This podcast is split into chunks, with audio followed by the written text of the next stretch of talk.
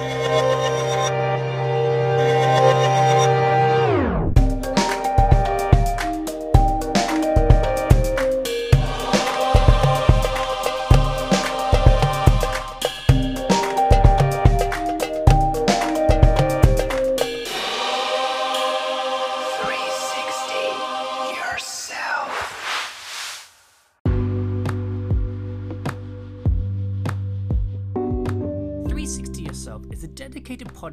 meeting brilliant minds and looking at the world around them.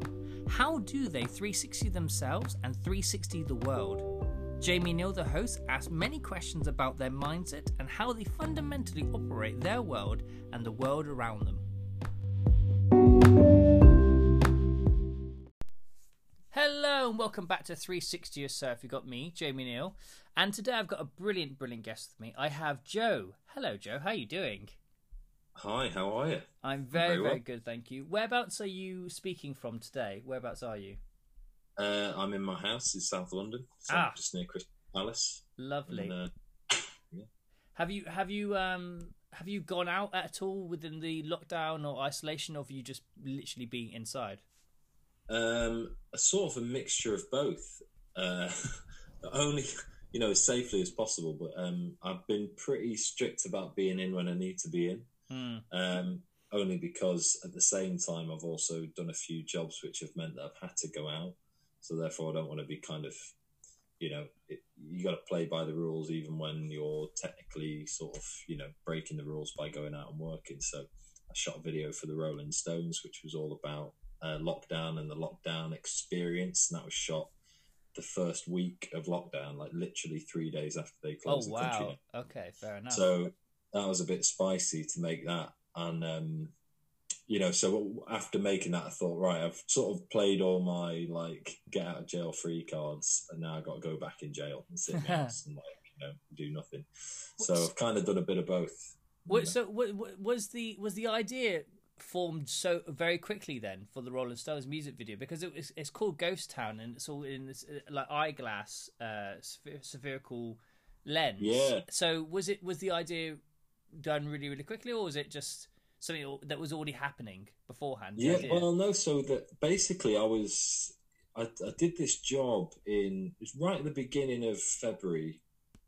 You know, I you know I read a lot of the news, so I was already kind of thinking like there's this thing happening over the other side of the planet that I think is really weird and could could be a bit, you know, it could get a bit tasty if it, if it carries on spreading. So I was already quite aware of like this weird thing happening in history, which was like this this virus that wasn't you know MERS and SARS all got and avian flu all got kind of shut down quite quickly, and this one was not really shutting down, mm. and it was spreading. Unlike you know Ebola was quite was quite contained as well. And um, I went and did this job in Brazil, and um, while I was kind of flying back from Brazil to London, I was sort of seeing all these really weird, you know, I was just noticing how weird society was getting. Everyone in the airport was wearing masks and gloves, and everyone was. And I was sort of sitting there going like, "Wow, this is getting quite strange." So I started taking these photographs of fisheye on on a fisheye lens mm-hmm. that I, I, had this sort of old lens that I've got, thinking that's a. I was just taking it for myself, really. These photographs, just thinking they were interesting viewpoints of like you know now we're standing in line at the shop. This before the lockdown, but you'd go to the shopping centre, you go to you know Tesco or the Sainsbury's, and you'd be stood in a queue, and I'd be thinking like, wow, I remember seeing photographs in of like Germany in 1928 when everyone's queuing for bread. Yeah, like yeah, and rations in, in and that York, thing. Yeah, or in New York in 23 after the Great Depression when everyone's queuing for bread, and now here we are in 2020 and we're all queuing for bread. Like, yeah, it's a really interesting uh, kind of you know there's a, there's an interesting synth, um, uh, I don't know like a symbiosis between mm. you know different points of history. So I started taking these photographs, not mainly of me just queuing in the supermarket, like you know, kind of for myself, just thinking this is kind of weird. And then um, and then I got sent very quickly. You know, it was maybe one day before Boris Johnson announced the full lockdown, mm. I got sent a, an email from my agent that just said that um, the Rolling Stones had this new track. It was super secret, really hush hush. It was their first new music in eight years. And um, they want a video that reflects the time, and they want a video delivered in the next six days. So here's the track. Can you write something and shoot something in the next six days that we can put out? Mm.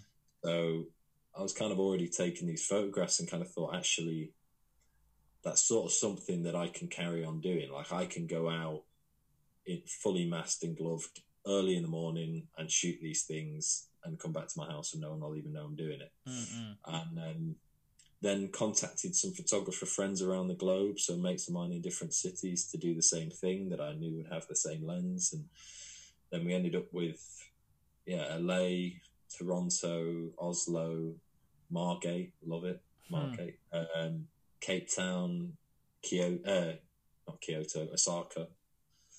And then we did have some people in Hong Kong and New York and Paris, but they didn't. We just didn't feel like there was other. They, at the time, they were incredibly badly hit places, certainly Mm. Paris and, and New York, and we thought that that created a different story. So we didn't pursue those avenues. We sort Mm. of kept it to these cities that were maybe a little more unseen in the in the news. Yeah, yeah. Uh, yeah, it was about a six day turnaround from start to finish. It was It's, bizarre. it's fascinating how you, it, it's a normal thing within the music video world of the of the quick turnaround. So like to ha- just get like someone the label's got an idea, or the management's got an idea, then they just push it to the agent, and then you're like, oh, okay, five days, six days to turn something around. It's quite incredible. But I'm hopefully after this lockdown, people reflect on the kind of time process of actually how to deliver a piece of art.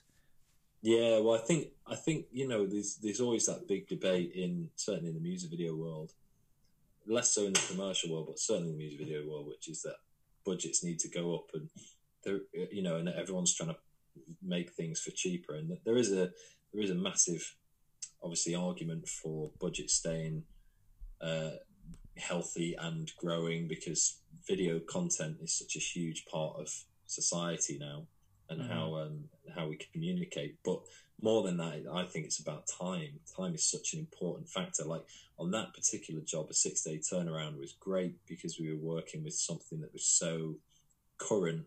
Like I I couldn't make that video now, eight weeks later.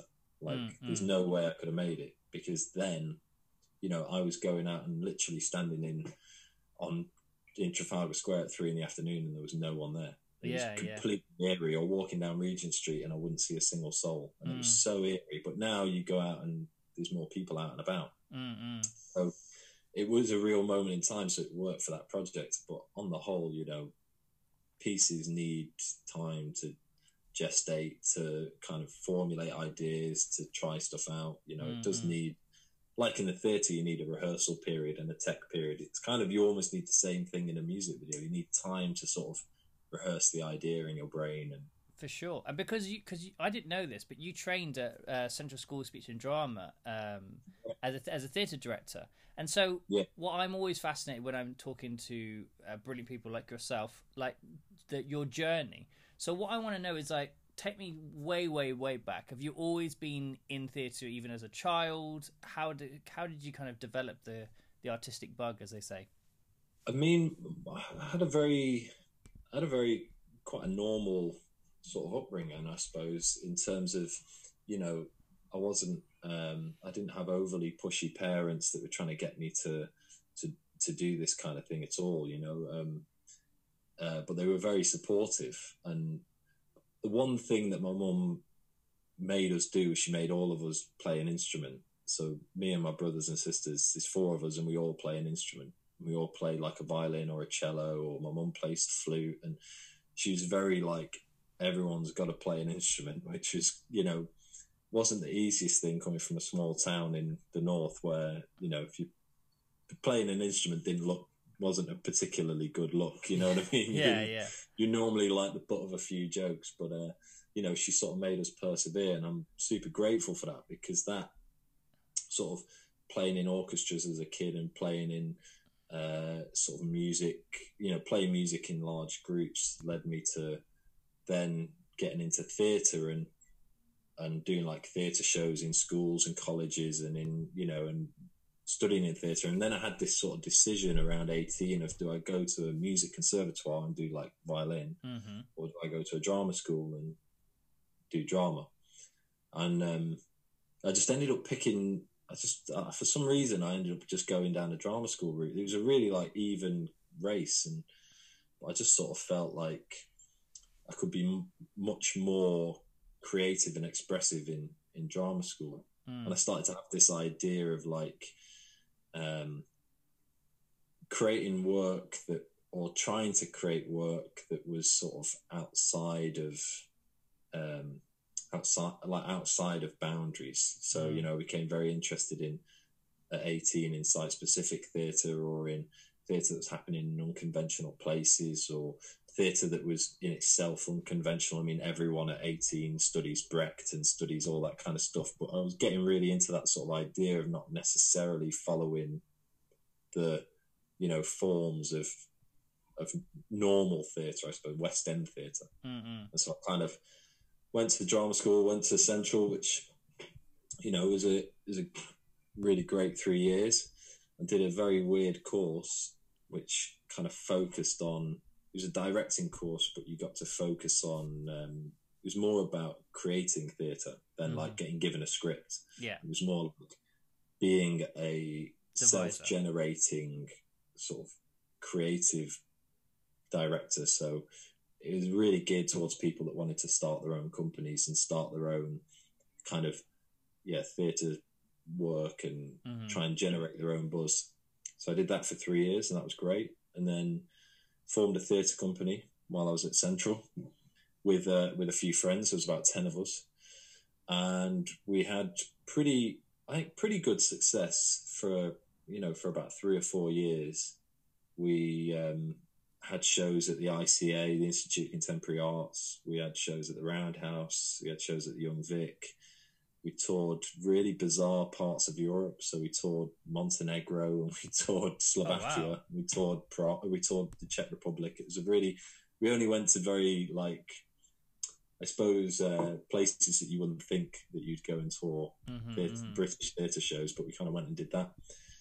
And then, and at the same time as doing that, I had a job as a projectionist in a cinema, uh, as a kind of Saturday job to sort of earn some money and you Mhm. know uh, live, Yeah, pay my rent.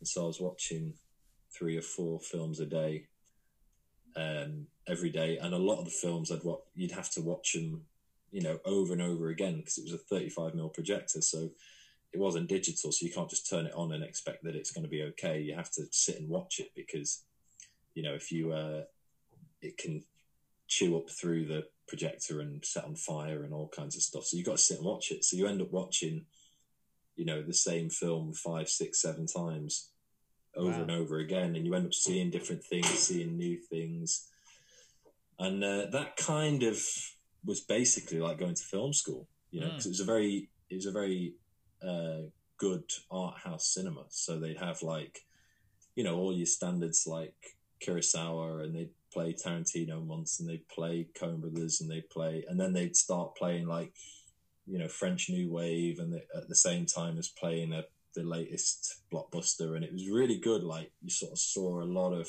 you know, I watched a lot of films from a lot of different eras Mhm. over about four or five year period. And then that just kind of catapulted me into going, you know. I want to make films, you know, want to try and try and go down that road because I think that, yeah, the art of presentation and how things are presented, how ideas are presented is much more uh, interesting, I think, in in film than it is in theatre. Because in theatre, you're sort of hoping that the audience notice the things that you've put in. Yeah, by You know- directing their focus and attention. Yeah. Yeah, you're you're constantly trying to direct people's eyes Mm. to to a wider landscape in theatre. Mm. Whereas on in film, you can you can do that. Per, you can just make a cut and do that perfectly. So it's Mm-mm. it, it sort of played to my OCD a little more. you know, of like have to make things perfect. So Yeah, like, yeah. oh, Would you Would you ever kind of go back to theatre if you had like a certain idea and kind of play between the film world and the theatre world? Yeah, absolutely. I mean, that's a massive dream is to slingshot back in, back into theatre Hmm. because you know, like, almost want to do the opposite. Sam Mendes. I was going to say Sam Mendes does it. Like, Yeah. he, I was, he's the You first know. person I think of. Like, he successfully does theatre and he does successfully does film. Yeah, and Danny Boyle, you know, Danny Boyle's the same. He still does theatre and, and film, and, and I think that there's something really interesting in that, and I would love to do it. I think I think it would, you know, and I still I still keep my hand in a little bit, so I lecture every now and then at Central still, and I, um, Mm. you know, we we've started talking the theatre company. We've not done anything for about ten years, and we started talking recently about maybe doing something else Mm. you know we've all kind of gone off and had our own careers so there's two of us that are filmmakers one of us is a theatre designer who's now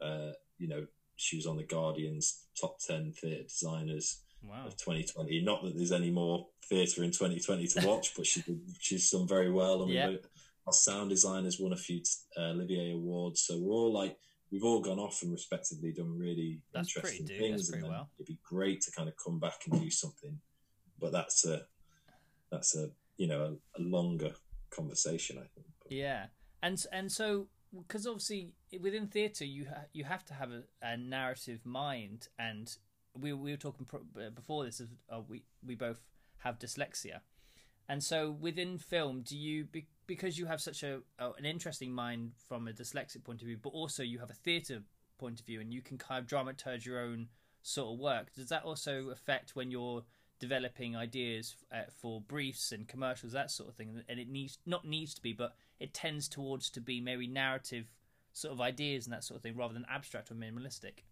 Well i mean i think i think i'm always searching for the thread of anything. So it doesn't have to be narrative. And you know a lot of my early music videos were very narrative driven. So stories about people in places.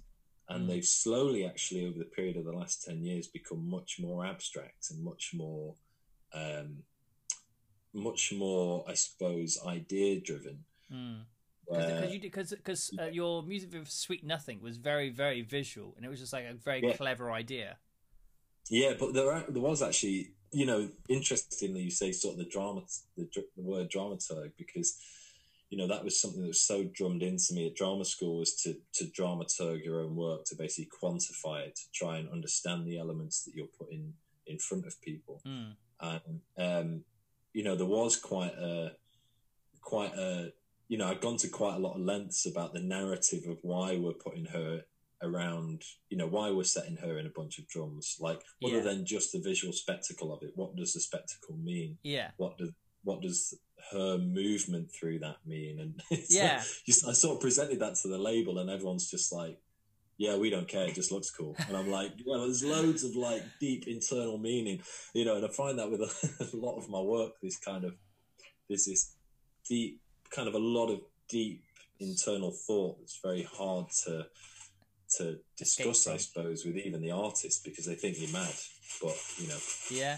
It's the same thing because I started in theatre, so when I'm when I'm working, I have to have an intention, or I have to. There's always a sub subcontext to whatever is going on, whether it is a very su- surface level job, and it is Yeah. just that. I have to.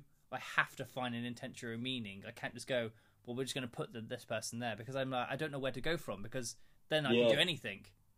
Yeah, you've got to have like an internal compass and a and a and a thought that pulls you through. Mm. Um, so it's uh, sorry, my, my girlfriend's making sourdough bread next to me. It's the loudest thing I've ever heard. It's all right. um, you might need to cut that out. No. Um, so, uh, yeah, where were we? Uh, ju- we're, just, Uh, we're just talking about the it- uh, the the, the uh, narrative kind of arc of like your brain and working within the commercial music world. Yeah, I think um, you've always got to have, you know, a, a, an internal compass of a thing that you're, Mm. you know, like a north star that you're following, you know, and, Mhm. and something that you you hold and keep true all the way through. And I think that's, um, you know, the the I think the job of a director a lot of the times is to to constantly take stuff away Mm, rather than add stuff Yeah, because you find that throughout the process you sort of pile all these things on top of each other and then the job is to sort of remove the things that you don't need and just continue to work on the core idea. Mm.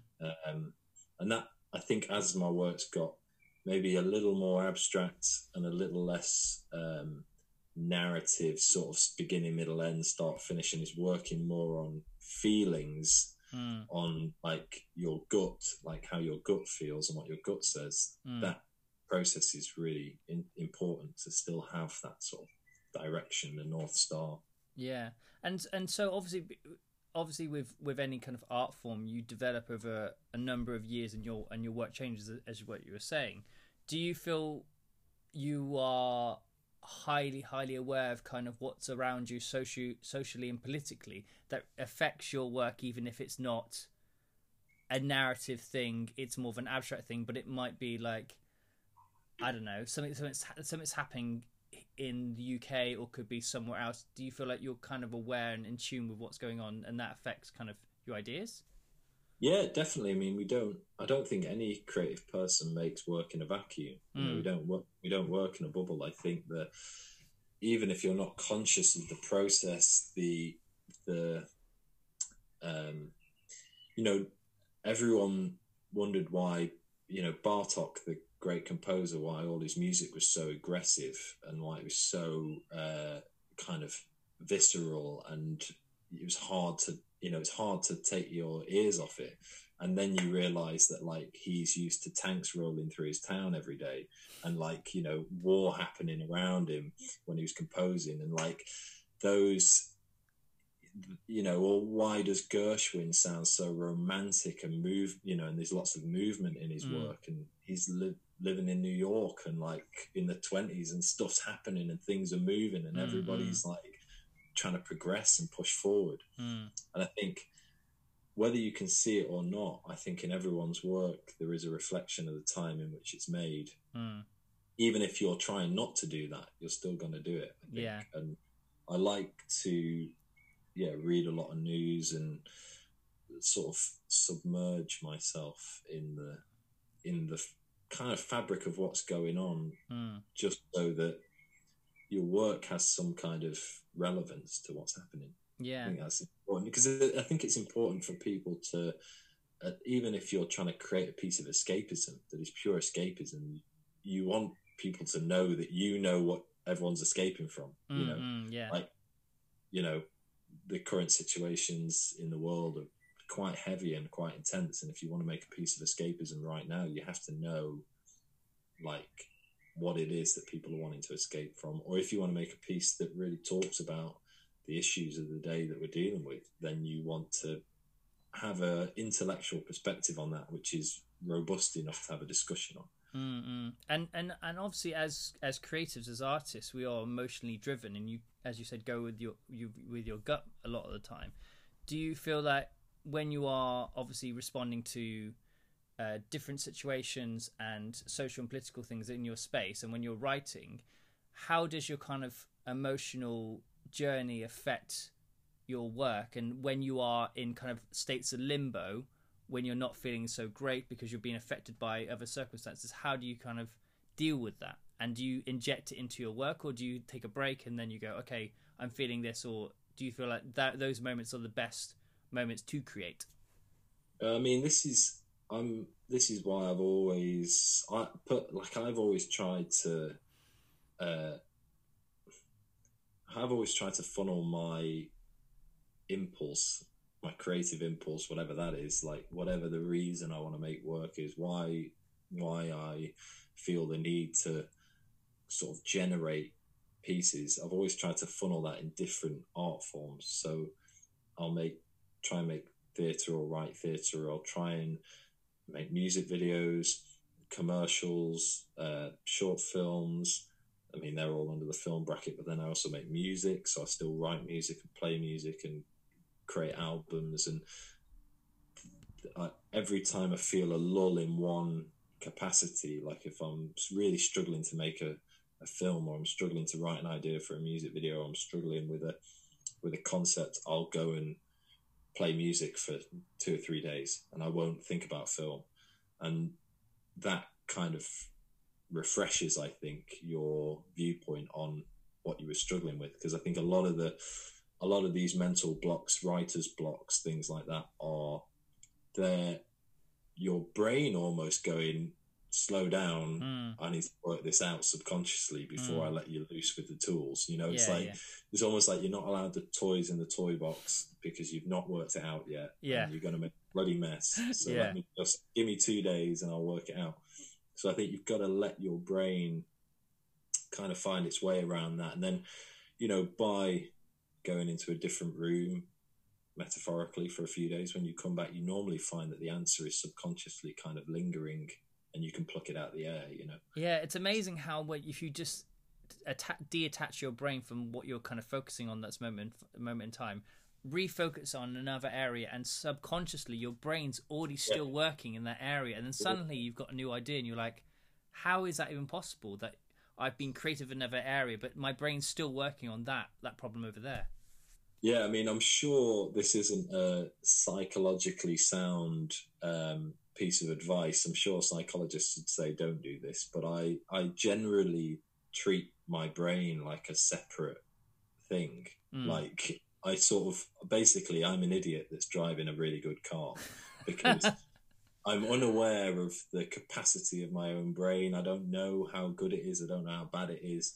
I don't know you know I, but I, i'm a bit of an idiot fumbling around in the dark and this thing just keeps sort of firing out things that i'm like wow that's fucking cool actually how did i think of that but i think by having that detachment from it i suppose from the working process of my brain or Mm. I'm not too hard on it. You know, I treat it like it's a sort of separate person. So I'm never like tough on it if it can't think of anything. I'm never like uh, upset if like you know I miss a deadline or something. I'm like my brain wouldn't work. I'm just like, well, you know, it's just doing its thing, man. It's just whatever. It's doing its thing. I don't know. Like I'm not going to police it. Yeah, yeah. And I think it's sort of like quite a kind way of dealing with your own creativity. But you know, psychologists would probably say you're sort of heading for a you're heading for a schizophrenia if you keep like doing that. But I don't know. no, But I think it, I think it, it, it, I find it like a really good way of of like yeah, being kind to yourself. You know, when you're trying to make work and you're getting frustrated. Yeah, no, I totally. I mean, I don't know if it's because we're both dyslexic, but I my brain totally works like that as well. I just let my brain do its thing, and I go, okay, Yeah, if the yeah. thought comes. But I also, I'm also like you that I have lots of different interests and passions. So if I'm, I, I like to pick things up. I, I, I always have that kind of quote of, um, "Why not?" from Kevin Hart, going, "Why can't I write? Why can't I just go and do that?" So I get Yeah. so absorbed with like one thing, and then I go, "How can I be creative in another thing?" Okay, let's just do a bit of photography because I've got an idea, and then suddenly I'll come back to whatever I was doing, same as you, and then suddenly I've got a Yeah. brand new idea or a totally fresh approach to it because I was Yeah. investing my time in another area. I mean, it's good to you. I'm. I basically just live and talk in metaphors constantly. So apologies if this uh, No. podcast is just a bunch of metaphors that don't make any sense. But I think your brain is like, um, you know, is like a field that you've got to, you've got to uh, sow seeds in and grow the right crops in. And you know, we all know from the agriculture of the land that if you are a monocrop, your soil will be terrible quality and you'll Mm. struggle to grow things. So if you just constantly grow corn, you're gonna you're gonna ruin the soil. Mm. So you've got to constantly move your you've got to replow the field, resow seeds, change the seeds up, do different things. You can always come back to what you've done, and I think that that uh, realization that your that your creative landscape is a living organism and Mm. you've got to treat it properly. You've got to water it. You've got to rest it. You've got to do all the things that you would do if it was a physical landscape, Mm. and that's um, is really helpful. I think in in you know, and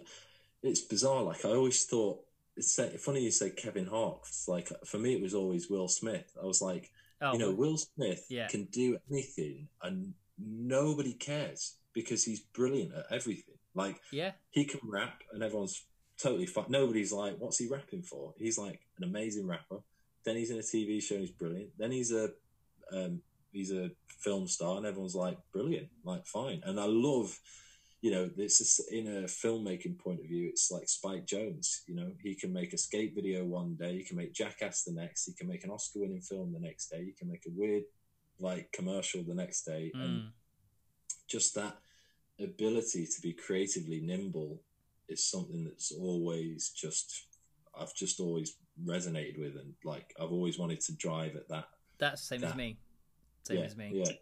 Same, same. I don't know. I don't know what. It, I don't know what it is. Is that that ability just just to be creative? It doesn't matter what it is, because creativity is in everything. It's just yeah, it's fear, fear of boredom. Yeah. I know it is. It is. It's- I, I can't sit still. I have to, and then my my brain's always working, and I'm go, oh, it wouldn't be an amazing idea to like shoot that, or wouldn't it be a great idea to just write this little poem thing, and I and I then I'm like I'm off, and I and I go do it. But it's it's really interesting. But also because of your because of your polymath sort of brain, and you're very good at lots of different things. Have you ever come across like a massive challenge that you've had to overcome in different areas? Um, I mean, it's hard to think of like, uh, you know, a challenge in in its you know in one instance. But I think Mm. because I think everything's got is a bit of a challenge. It's hard to get up some days. You know, it's hard. Everything has its like challenge. But I think, um, you know, the what's that? Is that Nelson Mandela quote? Which isn't meant for creativity; it's meant for social justice. But let, we'll um, we'll We'll steal that, yeah. just s- slowly borrow it for one minute, which is that the problem with climbing mountains is when you get to the top of a mountain, you realize how many more mountains you have to climb, and that's the, you know, and that that's the interesting thing about any creative endeavor. Once you get to the top of one mountain and you you've pushed the rock up the hill, you suddenly go, actually, I've got to do it again because look at that mountain over there. That looks like it's got a good view, and that looks like it's got a good view. So Mm. all of these things are, you know, they are, they are challenge, they are challenges, you know, to to to try and create even like the smallest music video. You know, I get sent a lot of sort of a lot of people reach out to me in a really nice way, and I would encourage it because it's really lovely. You know, they reach out with like the first music video they've made or like the first thing, and they want some advice or some tips Mm. and I love watching them because I just know, you know, I can see the journey that they're going on, Mm, and I think the challenge of making anything, committing anything to film, committing any paint to a canvas, committing a note to a to a recording device, committing anything to anything is bloody hard. So I Mm. think you know, I think it, you know, major props to anyone that, that does do it. So I think it's uh, yeah, challenges in everything. I think the hardest thing though, if you want like an actual story of a real physical thing, would probably be uh, making. I made a Coldplay video in a in an ice rink in Germany. I remember Yeah. seeing this video. I was so amazed by this. I was like, "Oh my god!" Because Everglow, I think it was called, wasn't it? Yeah, yeah, yeah. Yeah. It's um, it's a, uh, you know, it it started as a really simple idea, which you know, so the track, uh, you know, he obviously had a very well publicized uh, personal life, and the track, I think, reflects that in a really nice and beautiful way. But it was like, you know, and I was quite quite humbled, I think, by the insight of that track, which is that, you know, the thing that you miss when you break up with someone isn't necessarily the person; it's the sort of support and the Mm. see there how much they were kind of they they leave a space that Yeah, that you can you can see and you know you can almost point at that is where that person used to inhabit in my life Mm. and um so i was trying to think of this idea of like seeing the support that someone used to give you without seeing it Mm. and then I kind of came across this creative pathway of sort of figure skating and ice skating, but seeing ice, uh, seeing an ice skater, and she's dancing with a partner that you can't see. And that Mm. was the thing that I kind of was running at. But the actual physical making of that job was insane. It was completely insane because we had to find an an ice rink that was close to where they were touring, and they had very specific dates because Chris was in the video. uh, one- In one version of the video that was cut, he was in it, so he was on the shoot date. They're on the shoot, and so we had to shoot it in Germany. But it was July, so there weren't that many ice rinks around in July. Most Yeah. of them get converted into, you know, into other sports, or they get converted into uh, gig venues and stuff. Yeah. And, but we found this one ice rink, and um, we, when we, it was the only ice rink that could work. It was literally the only ice rink in Europe that would work, and um, when we went over to visit it, it didn't have any walls. It was a completely wallless ice rink. Oh. Uh, and it was the middle of July, and so the ice had melted. Um, so, and they didn't tell us that on the phone. So Oh. then we were like, right, we've got an ice rink that has no ice on it, and we've got a space that where they all the walls have been removed. So it's just like a cantilevered ceiling. Yeah, was- yeah. So obviously, trying to control light in that space meant that we had to basically build four walls around an entire ice rink and then re-ice an ice rink. Um, I think it was the largest blackout job in Europe. Wow. The guys were saying it was insane. It was just an insane job. but it, you know, and then trying to trying to do the actual trick of removing a guy that she's dancing with was also, you know, really tricky to make it look. I think as good as it looks, which is a massive testament to the post department that worked on it, which Who- was a who- company called Cherry Cherry. Yeah, cherry cherry. Okay, yeah. Yeah, and they they just absolutely nailed it. I mean, it was it, it's beautiful, and it's Mm. beautiful because of their work. You know, Mm-mm. it could have been an absolute pig's ear, but yeah. it was a, it was beautiful because of the work that they they did on it. Yeah. Yeah, I mean, all these all these challenges that we go through life obviously become be, make us become better as people and better as creators. So it's uh, Yeah, it- and it's just a I testament. definitely I definitely think it's like the people you travel with.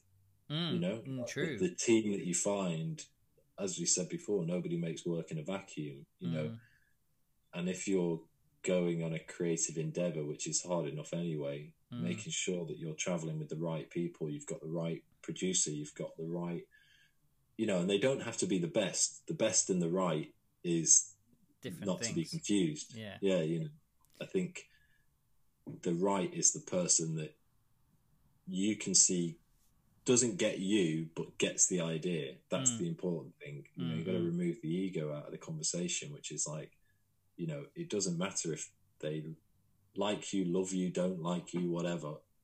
Do they when they think about this idea, do they get chills? Do they get do they have an emotional response to the idea? Then they're Mhm. the right person Mm, and you can deal with anything else that happens. You can deal with it as long as everyone is pulling In- in the same direction. Yeah, for sure.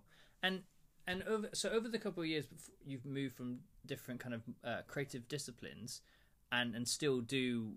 What would be your kind of biggest or your best kind of quote that someone has ever kind of given you that either you had it when you was at theatre school or when you first started going into filmmaking? What is kind of best advice you'd give yourself when you're younger or someone else? Um, I mean, can I be so indulgent as to say this too? Of course, of course. Someone give me someone, someone give me four. So I was like, yeah, go for it. Absolute indulgence. I love it. Um, but there's two. I mean, there's a there's the sort of often quoted and famous kind of uh, Beckett quote, which is, um, you know, ever tried, ever failed, no matter, try again, fail again, fail better. And I've always Good quite quote. liked that idea of like just failing better because Mm. we're all just failing upwards. Like Yeah. nothing is no nothing is perfect, and everyone's just trying their hardest, and we're just trying to. We're not even trying to get up a ladder. We're just trying to. Uh, there's obviously something inside creative people that you're you're trying to sort of uh, explain the human condition some way. You're trying to understand it. You're trying to figure out what the hell we're doing here, what's going on, why are you here, why are you here, why am I here, what's happening. And I think if you think about it as like a constant series of failures, there's something so lovely about that where you're like, you know, even when it's a win, you're like, yeah, but I could do it better. And you're like, Yeah. yeah, it's constant, you know, it gives you the impetus to get out and fail better every day. Like, I'm going to fail, but a bit better this time.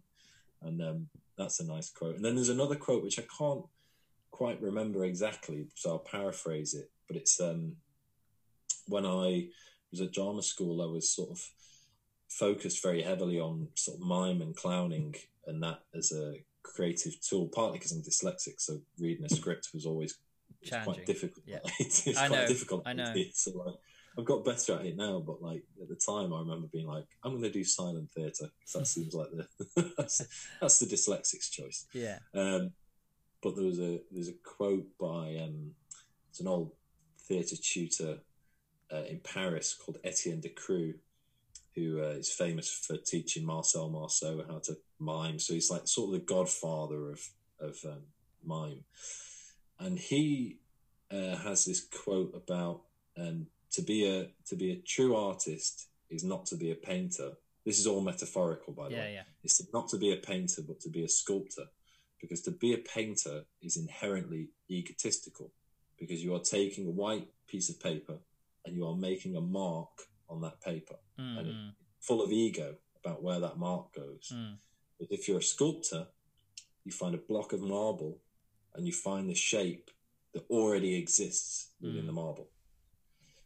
And that I always found quite a nice quote about how to approach a piece of work because I think a lot of the time, certainly when you're in quote unquote positions of power, as in you are a director. So in a feudal system, you're at the top of the tree. But Mhm. nobody wants to live in a feudal system. We got rid of those 600 years ago, or tried to. And like, you know, the thought of I'm coming in here, this is what I want. I want it that color on that wall, and this is how it should be. Uh, is I think inherently a, a very egotistical and destructive way of being creative. Whereas to think of yourself as a sculptor and the project as a block of marble, and you're just trying to find the shape that already exists. The piece of work is already alive, already exists somewhere. You've just got to find, chisel away the right thing, the right bit of uh, rock here and there.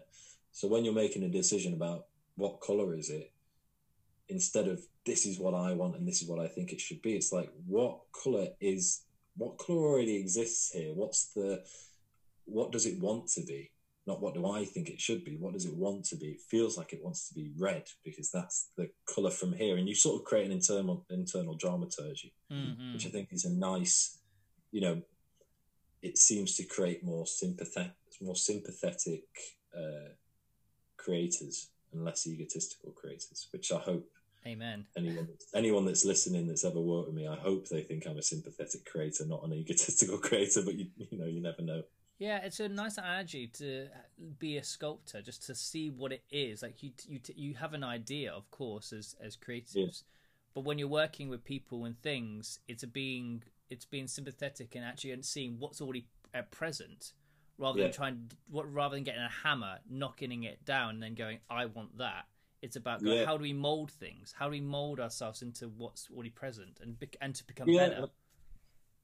I think it's a process from theatre that is used quite a lot, where you know at the start of a first reading or a rehearsal reading of a script, everyone will sit down and they'll read through the play, and then they will talk about, you know, in a with all the heads of the department, the designers, the sound designers, the actors, and the director will all sit around a table and talk about the themes that are in this play, Mm, and not only the themes that are in it, but what themes are important to us. What do we want to say? mm, Why are we saying this? What are we doing? mm, And I think that process creates it puts the work at the heart of every conversation. Mm. So, you know, in, in 12 weeks' time, when an actor's on a stage going, I don't think I should move like this, this feels wrong, you can have a conversation that reflects back to, you know, that initial idea of what are we doing this for? mm, And I think in film, we've kind of lost that a little bit because it is so auteur driven of, you know, whatever Kubrick wants, Kubrick gets. mm. I think going forward in the future, it'd be nice to, I think, or certainly my work, try and bring that more in so that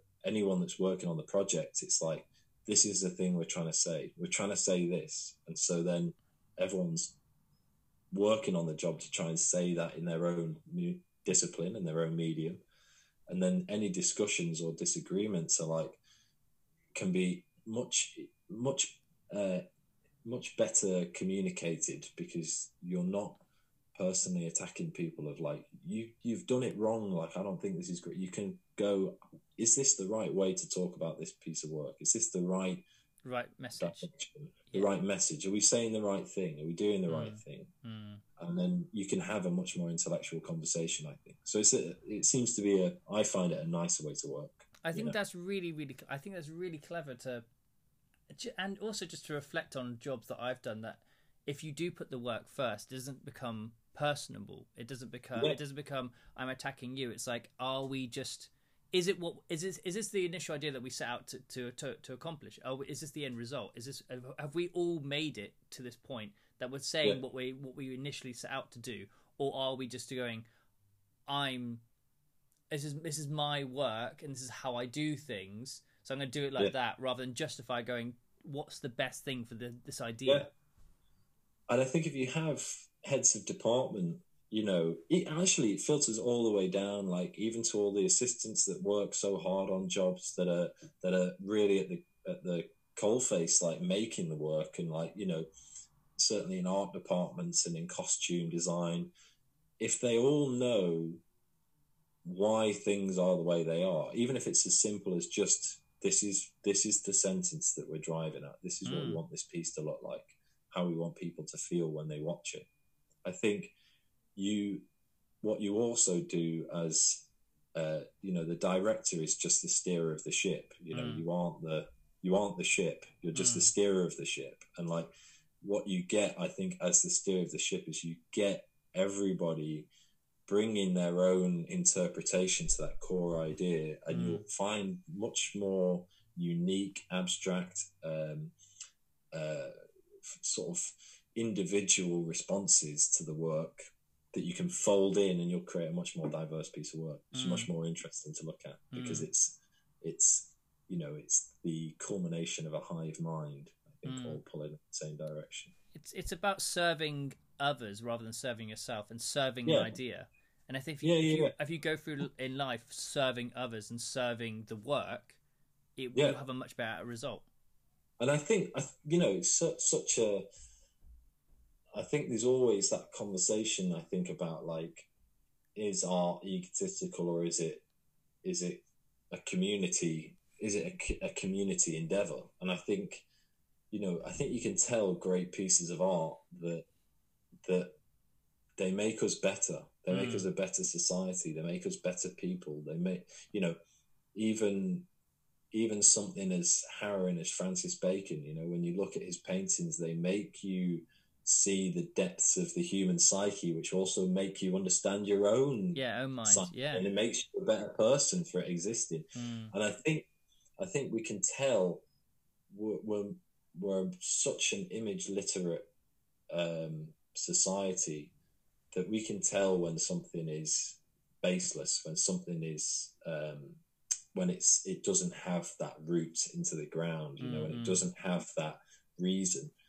And I think we can tell when things are the opposite, when they have a root, when they have a reason, and when they when they make us a better, yeah, a better society. I mean, it's interesting now in the context of taking down these statues around London, Mm. and there's one half of the conversation which is like, you know, oh well, you can't erase history, and you go, well, you know, I don't need a statue of the moon landing to know that the moon landing happened. So you know, it's uh, you know, we we don't Mm. need statues of things that we don't need. You know, we Mm. can still learn about them any other way. And if you want to learn about a slave trader, like you know, there's books about it. This podcast is history. We don't need a statue of it. Um, and I think that is, I think, as a society, we're sort of realizing that. Like, what is, you know, we're not going to go and rip down the Angel of the North in Newcastle Mm. because we look at it and it represents that city and it's a beautiful piece of art and it has a resonance that we can all see. Whereas the statue of a slave owner, we can look at it and go, yeah, that's not doing it anymore, actually. Yeah. That's like the wrong thing in the wrong place at the wrong time. So let's Mm. take it down because it's not it's not it's the not right anymore. it's not our better selves and how we want to see our life and how we want Mm. to see our our society. You know, it's so it's an old they're old ideas, so let's Mm. take them down because they're not totally right. agree. I totally agree. Well, I want to say thank you so much for giving me your time. It's been really, really insightful to talk to you, and I, and I know that a lot of the listeners will love kind of hearing your kind of thought process on the way you kind of see yourself and the way that you create. So I'm really, really thankful for your time. Well, thank you very much for having me. Sorry, I've just uh, waffled at you for No, 20 it's minutes. great. I, I, I said, I said. I said to you before the po- podcast, I was like, I'm, fa- I'm fascinated by people and how they and how they think because you see the work and you see how how they create things, but you don't know the behind scenes of how they kind of view themselves and view the world around them. And so, doing Mm. these sort of podcasts with people that I really admire is so brilliant Oh, and well, thank amazing. you very much for having me. No. It was a pleasure. Thank you so much. Great.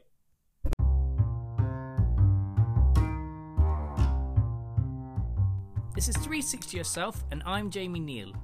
Thank you very much for taking a moment to listen to our wonderful guests. Please subscribe to our podcast to access all our brilliant guest episodes. They are released every Sunday at 12 pm. We are available on all listening platforms Spotify, Pocket Cast, Overcast, Google Podcasts, and Castro. You can also find us on Instagram at 360 underscore yourself, Twitter at yourself360, and our host at Jamie Neal JN. Thank you for listening.